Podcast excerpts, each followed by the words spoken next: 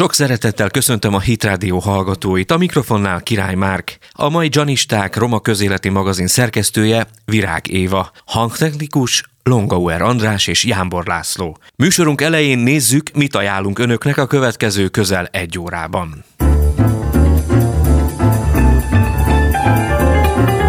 Idén is kiemelt figyelem övezi a 19 éves Prima Primissima díjat. A jelöltek között zeneművészet kategóriában Lukács Miklós zeneszerző, cimbalomművész, akivel a különböző zenei formációkról beszélgetünk. Az 56-os Roma hősök után egy újabb kiállítás nyílt a Terrorházában, amely a legkülönbözőbb társadalmi hátterű és foglalkozású cigány embereket mutatja be. A tárlatról beszélgető partnerem Talai Gábor programigazgató lesz. 1994. november 22-én hunyt el Péli Tamás festőművész, akinek élete, munkássága, személyisége sokat adott a magyarországi cigány és az egyetemes kultúrának is. A néhai festőművészről, Születés című pannójáról beszélgetünk György Eszter történésszel és Szász Anna Luisa szociológussal.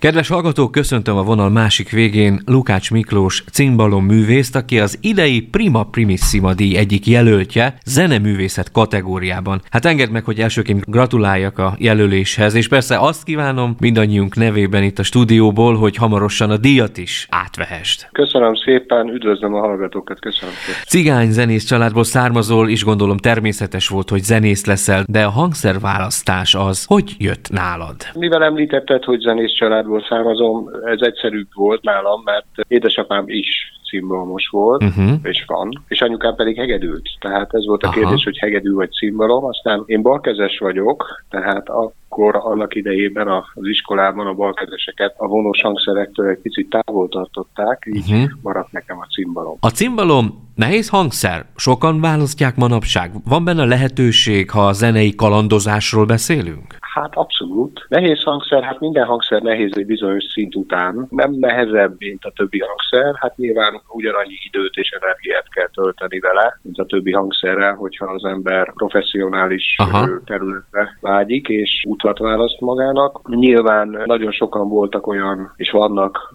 olyan emberek, akik hobbi szinten gyakorolják ezt a hangszert, és igazából nekik is örömet okoz, és számukra is örömet okoz ez, mivel nagyon fontos az, hogy nagyon sok ember játszon ezen a hangszeren, akár hobbi szinten. Hogy professzionális szinten milyen út áll a színbalom előtt, az sok-sok kollégám és az én szakmai utam is talán valamennyire bizonyítja, hogy van jövője, mivel nagyon-nagyon szép sikereket értek már el, és érnek is el most is cimbalmosok a világban, nem csak Magyarországon, és hát mindenhol, ahol jártam eddig, nagyon szerették és, és befogadták ezt a hangszert, és különböző módokon már alkalmazzák is. Tehát én azt gondolom, hogy a jövő hangszere. Cimbiózis. Mit ez a triód neve? Hallgató kedvéért hadd mondjam el, hogy 2013-ban alakultatok, közel 10 évesek lesztek. Hát ugye az egy szójáték, a szimbiózis és a cimbalom keveréke. Szerettünk volna egy olyan együttest, vagyis én szerettem volna egy olyan együttest, egy triót létrehozni annak idején, amiben ez a szimbiózis nem csak úgy van jelen, hogy a zenénkben és az együttjátékunkban van jelen, hanem egy olyan hangképet, egy olyan együtt gondolkodást, ami nem csak a, hát apostrofálva ez egy jazz zenekar, jazz trio, de ennél szerintem egy picit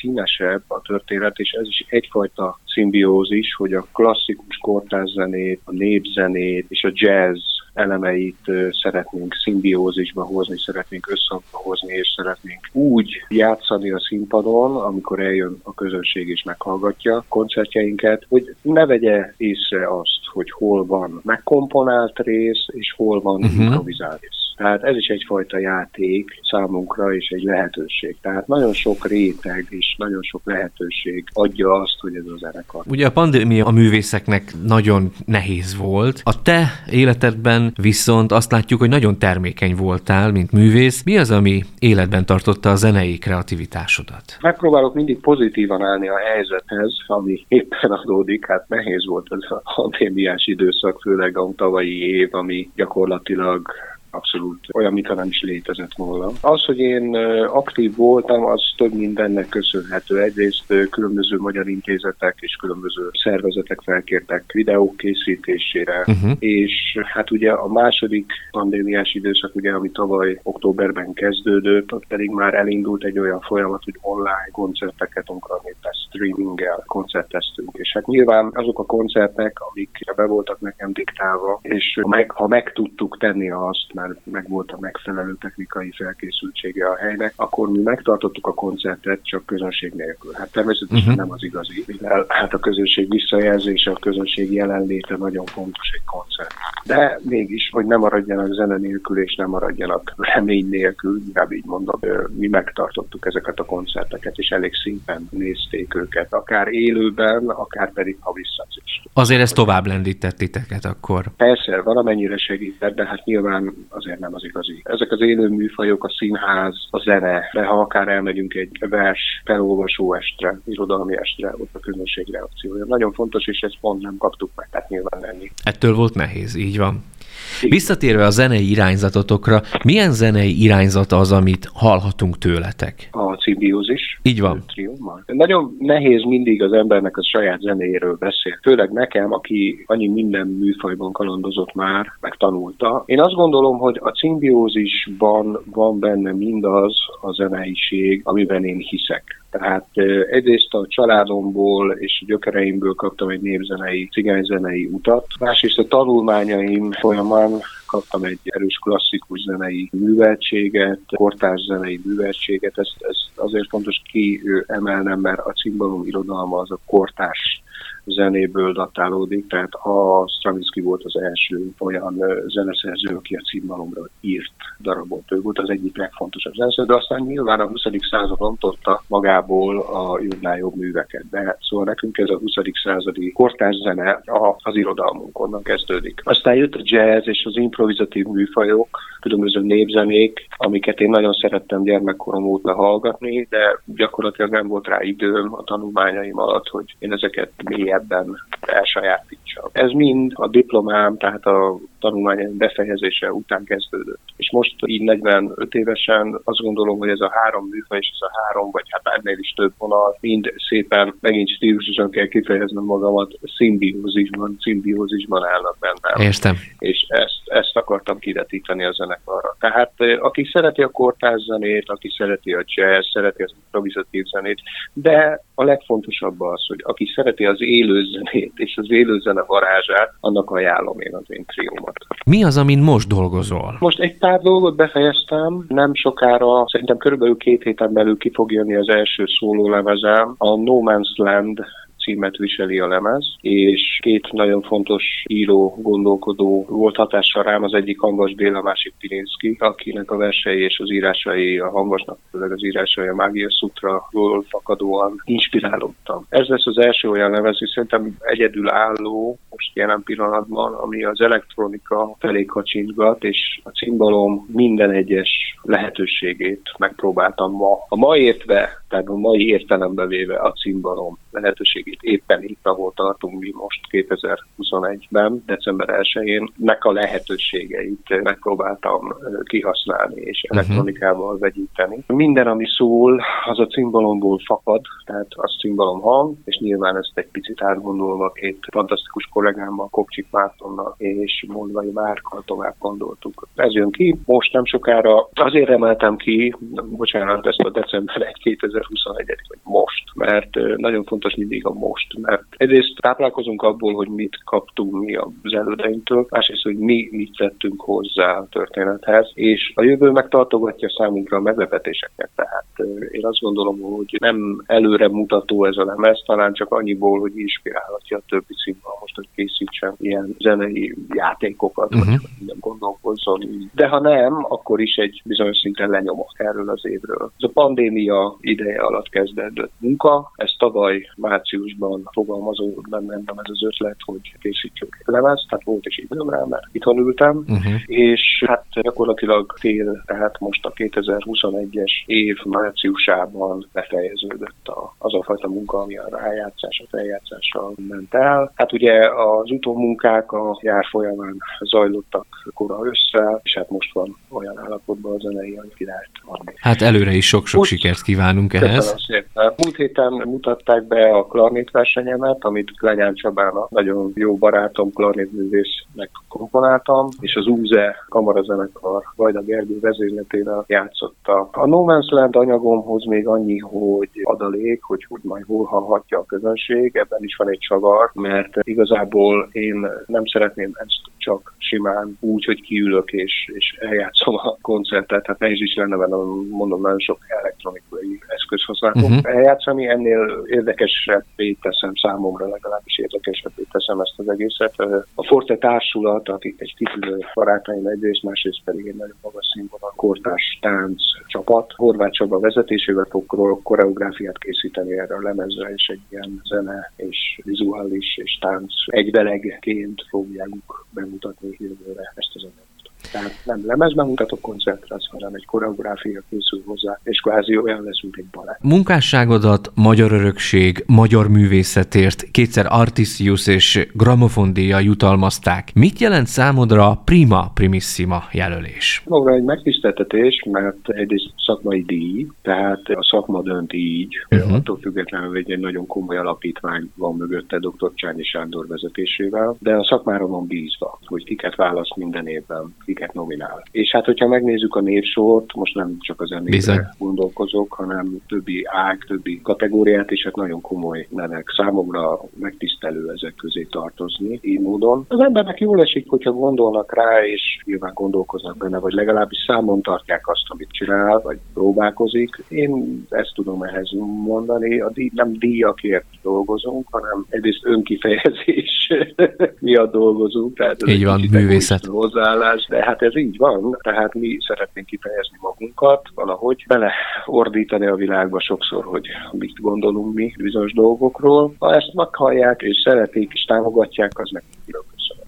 Kedves hallgatók, Lukács Miklós címbalom művésszel beszélgettem, akit Prima Primissima díjra jelöltek. Nagyon köszönöm a beszélgetést. Én köszönöm szépen. Köszöntöm a vonal másik végén Talai Gábort, a Terrorháza programigazgatóját. Az 56-os Roma hősök után most egy újabb kiállítást láthat a nagyközönség együtt Szabadon címmel, amely különböző hátterű és foglalkozású cigány embereket mutat be. Üdvözlöm, szép napot kívánok! Miért fontos, hogy a roma tematika szerepet kapjon a Terrorházában? Nézd, nagy adóságaink vannak, nem csak így a Terrorházában a múlt feltárása és bemutatása kapcsán, hanem a tekintetben is, hogy például a cigányságnak a teljesítményét, a magyar cigányságnak a, a magyarsággal való összefonódásának a, a nyomait, azokat fölmutassuk, és mindenki számára világossá tegyük, hogy ez egy, ez egy hihetetlen mély és fontos kapcsolat. Tudnunk kell azt, hogy a cigányság a magyarsággal hosszú évszázadok óta közös sorson osztozik. Tehát nem csak, hogy tehetségével, művészetével, de életerejével, munkájával és a kellett az életével is szolgálta ezt a közös hazát. Ez pedig úgy, hogy sokszor a többségi társadalomnál is nehezebb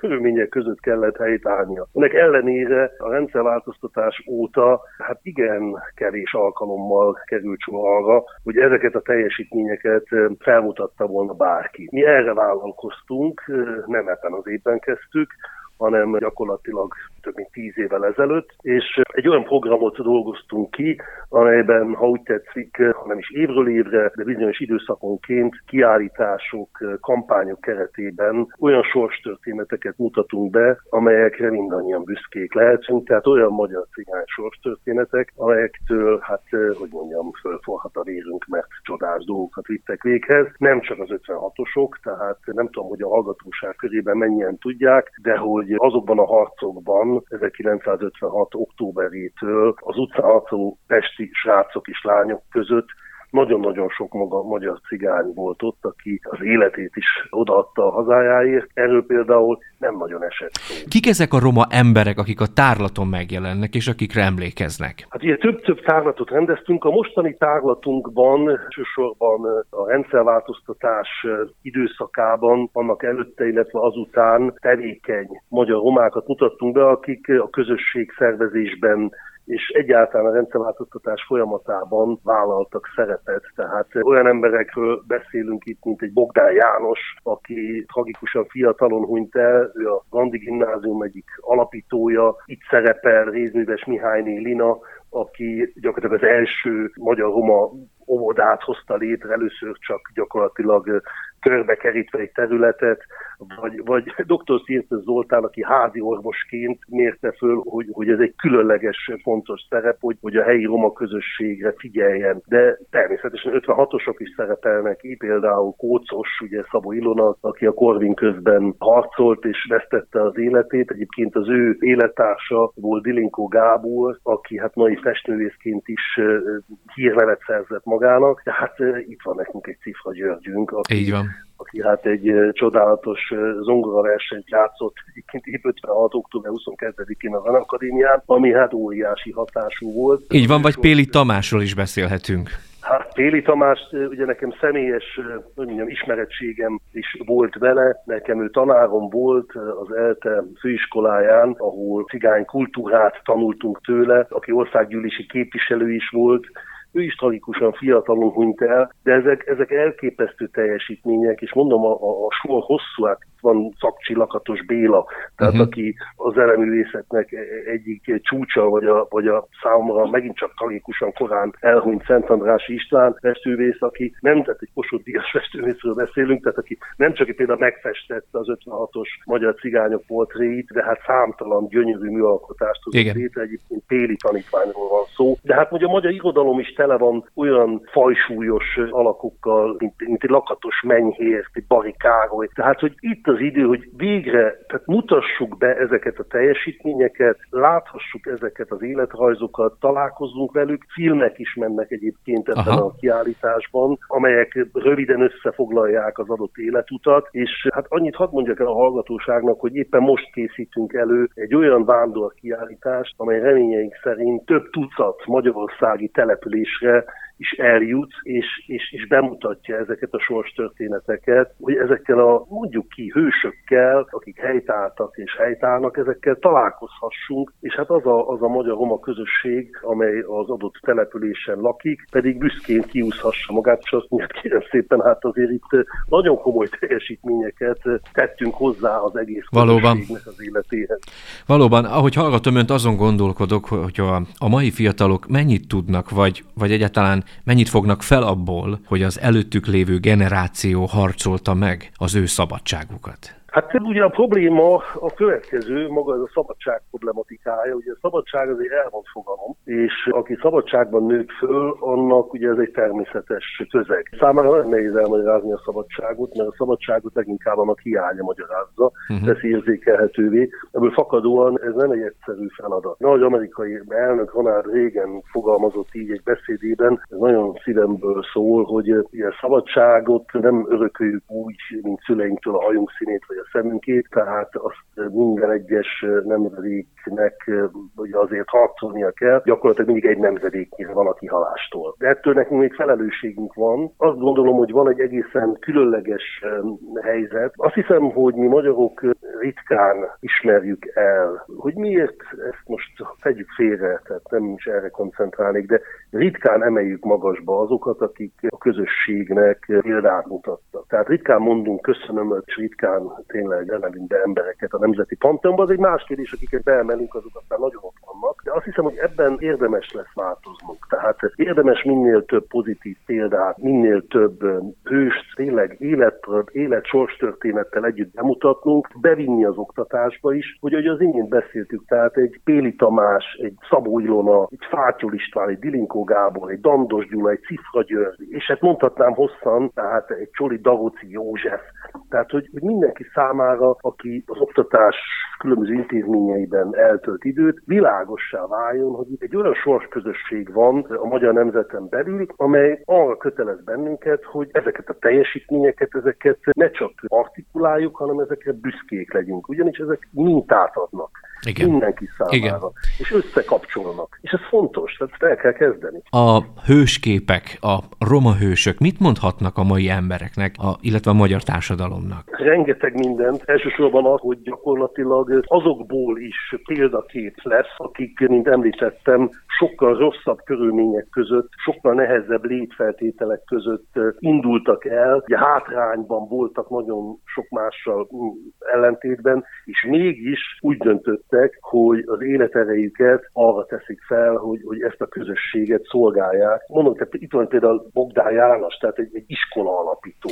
Mindig eszembe jut Kovács Zoltánnak egy gondolata, ami önmagában szívszorító. Tehát, hogy mi is szépek és becsülhetők vagyunk. Tehát amikor ugye eleve ezt fogalmazza meg egy magyar cigány, hogy mi is szépek és becsülhetők vagyunk, hm. hát honnan jön ez a gondolat, hogy ezt meg kell fogalmazni. Hát mi az, hogyha persze, hogy az, főleg túl azon, hogy minden ember, ott rejtezik a szépség, a teremtő szépsége, és mindannyian becsülhetők vagyunk, de hogy milyen hátrányból indul valaki, amikor ezt meg kell külön, amikor ez nem evidencia. De ezek a hősek, akik, a hősök, akik itt szerepelnek ebben a tárlatban, ők nem vártak és várnak köszönet. Tehát ők, ők teszik a dolgukat. Ez az, ami így lenyűgöző, hogy, hogy ugyanúgy bennük van az a fajta késztetés, hogy ők a közösség egészét szolgálják. És sokszor vannak olyan sorstörténetek, ahol én, aki nyilván ezben például nem voltam részese, nem, én is csak utóbb értesültem volna, mondjuk itt most Puci Béláról beszélhetnék, tehát ahol olyan emberről van szó, aki nem tudom, a hallgatóság lehet, hogy még nem ismeri teljes mélységben az ő sorstörténetét,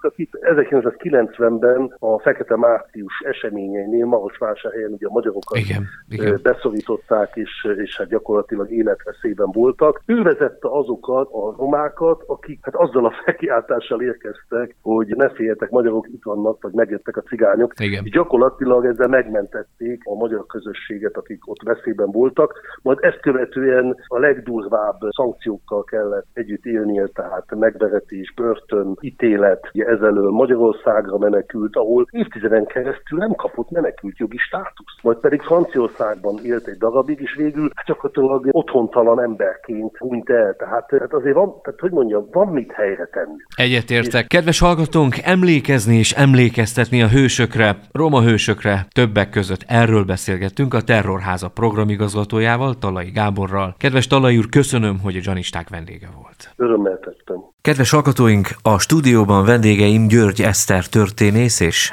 Szász Anna Lújza, szociológus, köszönöm, hogy elfogadták a meghívásunkat. Akiről beszélgetni fogunk, ő nem más, mint Péli Tamás festőművész, aki nagyon sokat idézte Kovács József hontalan romaköltő egyik mondatát, miszerint homlokomon kettős aranypánt van, az egyik a cigányságom, a másik a magyarságom, és egyikről sem vagyok hajlandó lemondani. Valóban ez jellemezte Péli Tamás festőművészt, illetve ki volt ő? Kicsit beszéljünk az életútjáról. Köszöntöm a hallgatókat, és köszönöm szépen a meghívást. Péli Tamás budapesti Józsefvárosban, a 8. kerületben született. Tulajdonképpen már a családja egy meghatározó, vagy egy, egy különleges család. Az édesanyja Péliné Nyári Hilda egy nagy zenész családnak a sarja volt, és ő maga pedig nagyon különleges és számomra nagyon kedves stílusban örökítette meg a, az életüket. Több ilyen memoárregénye is van. Hilda néninek, ahogy szólították, amiben nagyon fantasztikus stílusban jelenítette meg a háború előtti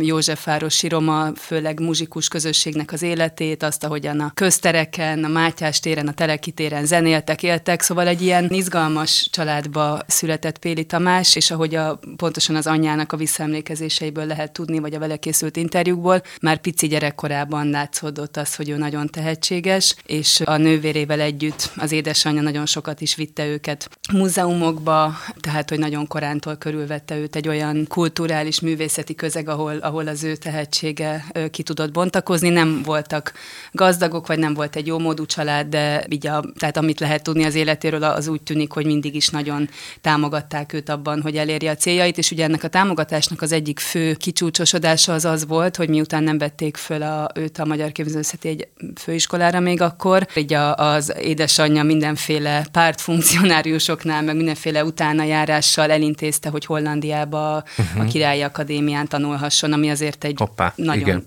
Különleges és egyedi igen. dolog volt.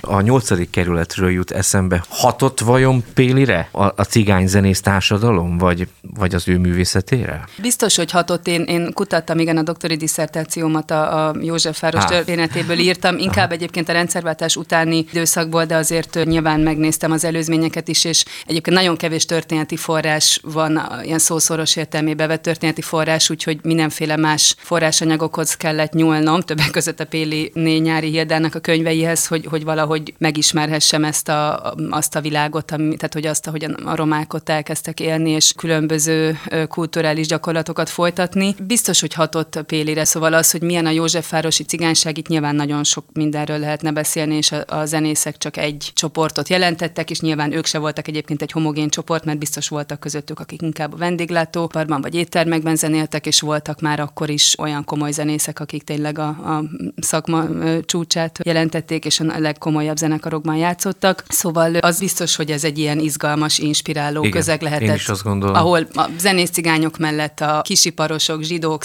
svábok, tehát egy nagyon vegyes társadalom élt. Mi az, amit Péli művészete által felvállalt és közvetített? Én is köszöntöm a hallgatókat, és köszönjük a meghívást. Kicsit akkor vissza is utalva az első kérdésére, hogy mennyire van jelen ez a kettős identitás Péli művészetében. Ugye 84-ben, 83-84-ben festette meg a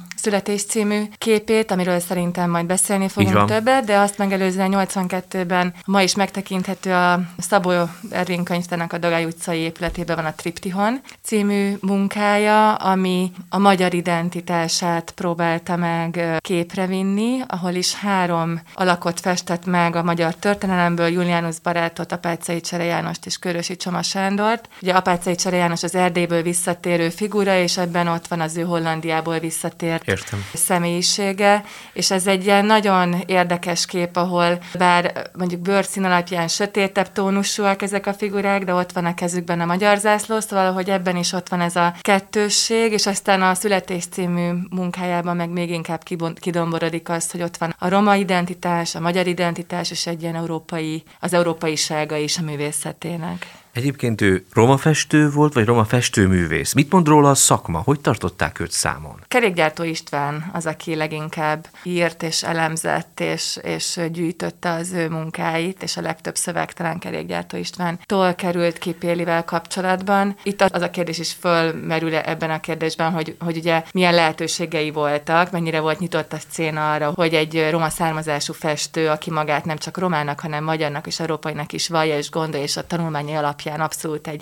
képzett, mindenféle tudással felszerelt festőművész, milyen hozzáférése van az intézményrendszerekhez. Most egy kicsit zárójelbe jegyzem meg azt, hogy amikor Olámara, Omara, roma festőművész elkezdett festeni, akkor az első útja az a Magyar Nemzeti Galériába vezetett, uh-huh. és oda vitt három festményt föl, és gyakorlatilag ezzel a gesztussal ő valahol legitimál, tehát tudta azt, hogy hogyan működik ez az egész rendszer, milyen hierarchikus és hatalmi viszonyrendszerek vannak benne, és hogy kell egy intézményi legitimáció az, hogy te festőművész legyél. És ezt a galériából Aha. szerezte meg. Tehát, hogy ilyen szintű, vagy ilyen gesztussal bíró legitimációja nem, nem gondolom, hogy volt Pélinek. Bár az is, hogy hova festette meg ugye ezt a munkát, a születést is jelzi azt, hogy mennyire ki voltak rekesztve, tehát, hogy mennyire nem volt jelen az az intézményrendszer, ami felkarolta volna, vagy ami lehetőséget adott volna a, a, ezeknek a munkáknak a bemutatására. De ugyanakkor azt hozzá kell tenni, hogy ebben az időben kezdett el nyílni maga a szcéna is, meg a polgárjogi mozgalomnak a, a tevékenysége, akkor indultak el, hogy kezdték felfedezni ezeket a művészeket, és kezdtek el saját maguknak tálatokat létrehozni. Lassan kezdtek egyre publikusabbá válni ezek a munkák, amik aztán egy idő után vagy bekerültek, vagy nem a magyar vérkeringésbe. Akkor lehet azt mondani, hogy gyakorlatilag összefogta a roma képzőművészeket, illetve szándéka volt erre. Vagy legalábbis egy utat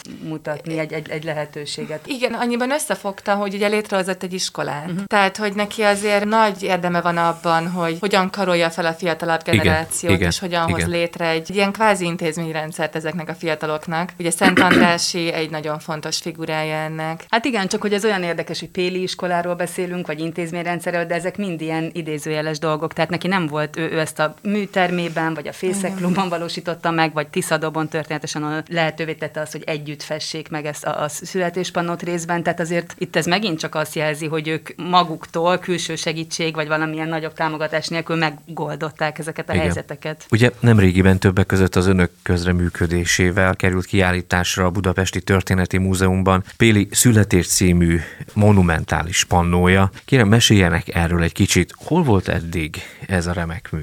Igen, ezt Péli Tamás és társai, igazából egy közösségi munka volt, 84-ben festették meg a Tiszadobi gyermekotthon számára, és 2010-től van a Nyíregyházi Jósa András Múzeumnak a Aha. pincéjében tárolva megfelelő körülmények között, és most került fel a Budapesti Történeti Múzeumnak a barokk csarnokába 2021 nyarán. És mi lesz a sorsa a pannónak? Hát ez egy nagyon jó kérdés. Mi végig a, kiállítás során már említettem, nagyon igyekeztünk, hogy minél több olyan kísérő programot, meg ilyen akciókat tulajdonképpen szervezzünk magának a képnek a láthatósága mellé, amelyek többek között ezt a kérdést feszegetik, és nyilván valahogy próbálják, tehát próbálnak arra a hiányra rámutatni, hogy hogy lehet, hogy egy ilyen monumentális és fontos mű nem látható, és, és eddig egy, egy vidéki múzeum folyosóján hevert, és ahogy az egyik ilyen beszélgetésen ez elhangzott, ez mint egy ilyen trójai faló akarna utat törni más roma, Aha. legalább ilyen értékes roma képzőművészeti alkotásoknak, mert hát nem csak ez nem látható, hanem Persze. több száz másik munka sem. De visszatérve a kérdésre, hogy hol lesz látható, ez, ezt nem tudjuk még mi sem. Tehát itt egy elég bonyolult tulajdoni viszony van, ugye az állami tulajdonban van ez a mű, és a NÖV, Nemzeti Örökségvédelmi Felügyelet a vagyonkezelője, tehát ők rendelkeznek tulajdonképpen a sorsával. Szó van arról, hogy különböző külföldi időszaki kiállításokon vagy ilyen biennálékon látható legyen a, a jövőben, de az, hogy ezek évek után, tehát hogy hosszú távon hol lesz látható, er, erről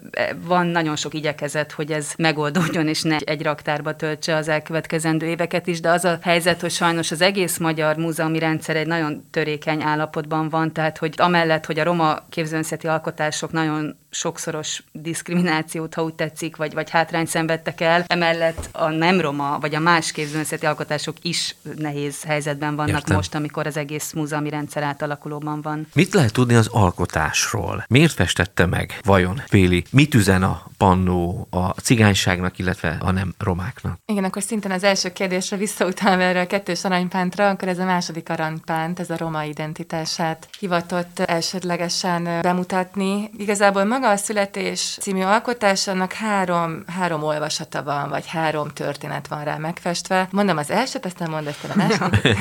az első történet az igazából nagyon fontos, hogy az egy születés történet, méghozzá Káli istennő fölemeli a kép közepén Manust, a roma gyermeket, akiből tűz fakad, vagy egy ilyen tűzfolyam fakad, és bemutatja egy lovon vágtató, félmeztelen férfi istennek. Nem csak egy roma történet, történet, de nagyon fontos, hogy ez tiszta dobra lett megfestve azoknak a gyerekeknek, akik árvák, és nem feltétlenül van egy történetük arról, hogy ők hogyan jöttek a világra, úgyhogy ez a történet egy nagyon személyes, személyesen nekik festődött meg, vagy ennek a kontextusnak. A második, most nem tudom, hogy mire gondolsz másodiknak, talán ez a történelmi olvasat, uh-huh. ami ugyanek, a, tehát aminek az a tételmondata, hogy nincs külön roma történelem és magyar, tört, magyar történelem, hanem mindazok a dolgok, amik megtörténtek a múltban az elmúlt évszázadok során, abban roma, magyarok és nem roma magyarok együtt vettek részt, és hogy ez egy közös európai történelem, tehát ugye nagyon sok alak látható a festményen, huszárok, katonák, ilyen holokauszt áldozatok, van nagyon sok, tehát állatok is vannak Aha. az emberek mellett, tehát itt nyilván nagyon sok olyan alak látható, akikben egyrészt láthatjuk mondjuk a, az ilyen hagyományosabb cigánymesterségeknek az Igen. üzőit, illetve a, a modernebb, mondjuk ilyen urbánus közegben működőket, tehát zenészeket, táncosokat, de lókereskedőket is, vagy kovácsokat, kovácsokat, patkolókovácsokat, de mindenképp az látszódik, hogy ez a sok ember, akik állatokkal és egymással és, és különböző hangszerekkel és tárgyakkal foglalkoztak, ők együtt vannak. Ez egy közös, közös történet. Hogy a harmadik történet, ami rá van, az pedig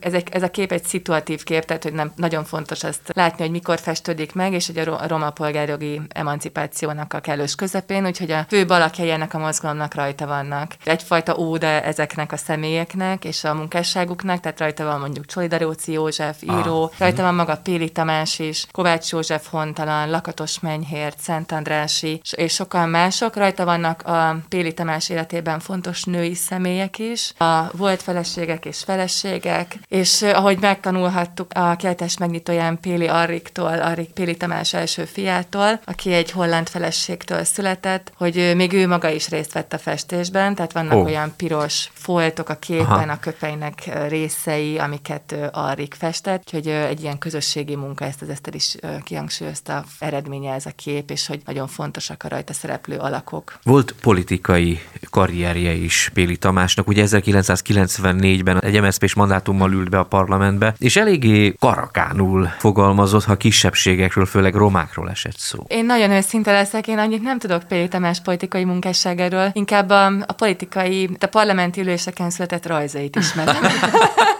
Ami sokszor jelzi azt, hogy nem annyira volt jelen Igen. az aktuális vitákban, hanem inkább rajzolt. Tehát én láttam azt a, a Szabó Ervin könyvtárban, ott a Dagai utcában azt a gyűjteményt, ami ezek a skiccekből vagy vázatokból Aha. született. Aha. Hát én szerintem azt mindenképpen érdemes látni, vagy kihangsúlyozni, hogy azért ugye ő, a, tehát hogy ez a rendszerváltás utáni pár év volt, amit ő ugye sajnos aztán fiatal, tehát meg is halt, aztán is nem tudott már a további történetnek a része lenni, de az, hogy, tehát, hogy ez az első generáció, aki ott felbukott, ugye nagyon felbukkant, ők nagyon sokan művészek voltak egyszerre, és aztán hirtelen politikusokká váltak, szóval nem csak a Péli, a Péli bent volt a parlamentben, de ott volt Zsigó Jenő, Horváth Aladár, tehát azért ők mind Igen. nagyon tenni akartak a kulturális, a politikai, a társadalmi mindenféle szénában, és, és azért a rendszerváltás után volt egy olyan remény, meg olyan, egy olyan bizakodó hangulat, hogy talán az addigi elnyomás és a asszimiláció után egy frissen elnyert szabadságban talán jobb lesz a romáknak a sorsa, és mindenféle dolog történhet. Ugye megalakultak aztán a kisebbségi önkormányzatok, létrejött a Roma Parlament, tehát ugye azért sok remény volt, és aztán ezeknek ugye lehet tudni, hogy a nagy része kudarccal végződött, és ezt így a magyar szociológusok egy ilyen közhelyként szokták már említeni, hogy a rendszerváltás legnagyobb vesztesei a romák, tehát hogy sajnos mm. az a sok minden, amivel lehetett bizakodni, az, az nem történt meg, de szerintem az, hogy a Péli a parlamentben ült, és lehet, hogy skiccelgetett, de azért jelen volt, abban ez is benne volt, hogy, hogy hát itt most történik valami, és, és változhatnak a dolgok. Igen. Honnan lehet felismerni egy Péli képet? Bár nem vagyok de hogy honnan, honnan lehet felismerni, hát nagy hatással van rá a reneszánsz, az európai reneszánsz és humanista művészet, tehát az ember ábrázolásaiban, a színhasználatában, a témaválasztásaiban felismerhető ez a fajta nagyon humanista a színhasználatban, a nagyon színes választások vagy döntések. Nekem Péli képei, ugye azért van egy választóvonal számomra, amikor el, eljut Hollandiába, azelőtt a tónusaiban sokkal sötétebb, és témaválasztásában is egyszerűbb képek vannak, de nagyon sok a bibliai már akkor is, és azt követően viszont észrevehető rajta a, a holland mestereknek a, a hatása is. Ő murális szakra jár, tehát hogy nagyon sok nagy képe született már kint Aha. Hollandiában is, és azt követően itthon is. A maga a születés című kép, az nem tudom, hogyha a hallgatók látták, az, az szerencse, hogyha nem, akkor pedig egy ilyen nagyon buja, nagyon sokszínű kavalkádot kell elképzelni Igen. 41 négyzetméteren, ami nagyon szép, és ugye ennek a szépnek van egy, egy politikai, nem pusztán egy esztétikai értéke, tehát hogy ebben a politikai olvasatban, ezt egy interjúban mondja is, hogy igazából tudatosan használja a színeket, és ezt a bujaságot és kavalkádot, mert hogy szeretne ezzel egy, tehát hogy, hogy megfesteni a romáknak a büszkeségét, a uh-huh. saját identitásukra, uh-huh. és, és azt, hogy jó ide tartozni, és hogy ezzel együtt jó magyarnak is lenni, és jó egy európai kontextusban élni. Szóval, hogy ennek van egy ilyen tartalma vagy üzenete is. Annyival, tehát én most nem egész pontosan a kérdésre válaszolok, illetve egy ilyen önkritikát is szeretnék gyakorolni, mert hogy én se vagyok művészettörténész, és most a Budapesti Történeti Múzeummal ugye ki volt állítva ez a kép a Facebookon, a hónap műtárgyául egy, egy másik péli képet választott, és egy nagyon szép, nagyon részletes elemzést tett fel a Facebookra ehhez a festményhez, és akkor is, tehát hogy újra és újra rá kell döbbennem, hogy igazából nagyon-nagyon sok olyan rétege van a péli műveinek, amit történészként vagy szociológusként mi nem úgy értünk, ahogy egy művészettörténész értene, és hogy tulajdonképpen ez egy nagyon súlyos kritika szerintem, hogy miért mi foglalkozunk ezzel ilyen behatóan. Tehát én kicsit most itt a megragadva a rádió a hatalmi lehetőségeket, szóval, hogy, hogy én nagyon bátorítanám a művészettörténészeket, hogy foglalkozzanak a Péli Tamás műveivel, mert nagyon-nagyon sok mindent ők tudnának az, a szoros értelemben vett szakmaiságukkal kibogozni ezekből a festményekből, amiket, hát amiket mi nem. Véleményük szerint mit hagyott hátra Péli Tamás a művészetével, a gondolkodásával, a cigányságnak, illetve az egyetemes kultúrának? Ahogy csináltuk az interjúkat, meg ahogy tényleg így, így egyre jobban belementünk, az, az nagyon látszódik, hogy ő egy olyan szuggesztív személyiség volt, és annyira, tehát az az interjúkban is látszódik, azokon a tévéműsorokban, tehát milyen kinyilatkoztatásaiban, hogy ő nagyon szeretett beszélni, és nagyon-nagyon jól is tudott beszélni, és hogy mindenki, aki ismerte arra, tényleg a személyes kisugárzása nagyon nagy hatást gyakorolt. Tehát a, azért még sokan vannak, akik őt ismerték személyesen. Tehát az biztos, hogy a, a most működő roma értelmiségi közegben az ő személyes hatása még így érződik. Szóval az, hogy ő miket mondott, milyen műveltséggel, milyen sokféle asszociációval bírtak az ő gondolatai, az szerintem abszolút nyomot hagyott, még akkor is, hogyha sajnos a festményei viszont, vagy a művei, azok sokkal kevésbé, tehát hogy nagyon sok művéről nem is lehet pontosan tudni, hogy hol van, nem, hogy nincsenek egy helyen kiállítva, de nagyon töredékes az, amit ilyen tárgyi örökségként mondjuk tudhatunk, vagy megismerhető lenne. Hát nagyon köszönjük az értékes információkat, de még ön szeretett volna valamit parancsoljon lenne nyugodtan. Igen, én is azt emeltem volna ki, hogy nyitottság, tehát hogy sokan kihangsúlyozzák azt, hogy mennyire vendégszerető volt a műtermében, hogy egy igazi pedagógus volt, illetve szintén egy felkiáltó hagyott maga után, tehát hogy azt, hogy ő odafestette Tiszadobra, az egy hiányból fakadt. Abból a hiányból, hogy nincs egy olyan intézményrendszer, amihez a festőként hozzáférhető lenne, illetve maguk a romák sem képesek, nem tudnak ezeknek az intézményrendszereknek a látogatói lenni, ezért volt nagyon jó ilyen közösségi terekben megfesteni ezeket a képeket, mert ott a romák is jelen lehettek és megnézhették ezeket a képeket. És hogy ez még a mai napig nincs így. Tehát, hogy nincs Roma Múzeum, hogy az a kép, amit ő megfestett, és aztán egy interjúban azt mondja, hogy ezt, ezt megfestettem, és ez, ez, a, ez a gyermek, ami egy hosszú vajudás után megszületett, és hogy a társadalom gondjaira bízza. És a társadalom feladata az, hogy ezt a képet gondozza. Az a kép még mai napig nincsen egy múzeumnak a raktárában sem, de, de a gyűjteményében sem. Tehát, hogy ez még mindig ott van, az, amit, ami feladatot ránk rót, az még mindig a feladatunk. Nagyon köszönöm a beszélgetést, nagyon Köszönjük értékes szépen. volt. Kedves hallgatók, György Eszter történész és Szász Anna Luisa szociológus voltak a vendégeim. Köszönöm szépen a beszélgetést újra önöknek. Király Márkot hallották, a mai adás szerkesztője Virág Éva volt, hangtechnikusként közreműködött Longauer András és Jánbor László. Megköszönöm figyelmüket, viszont hallásra.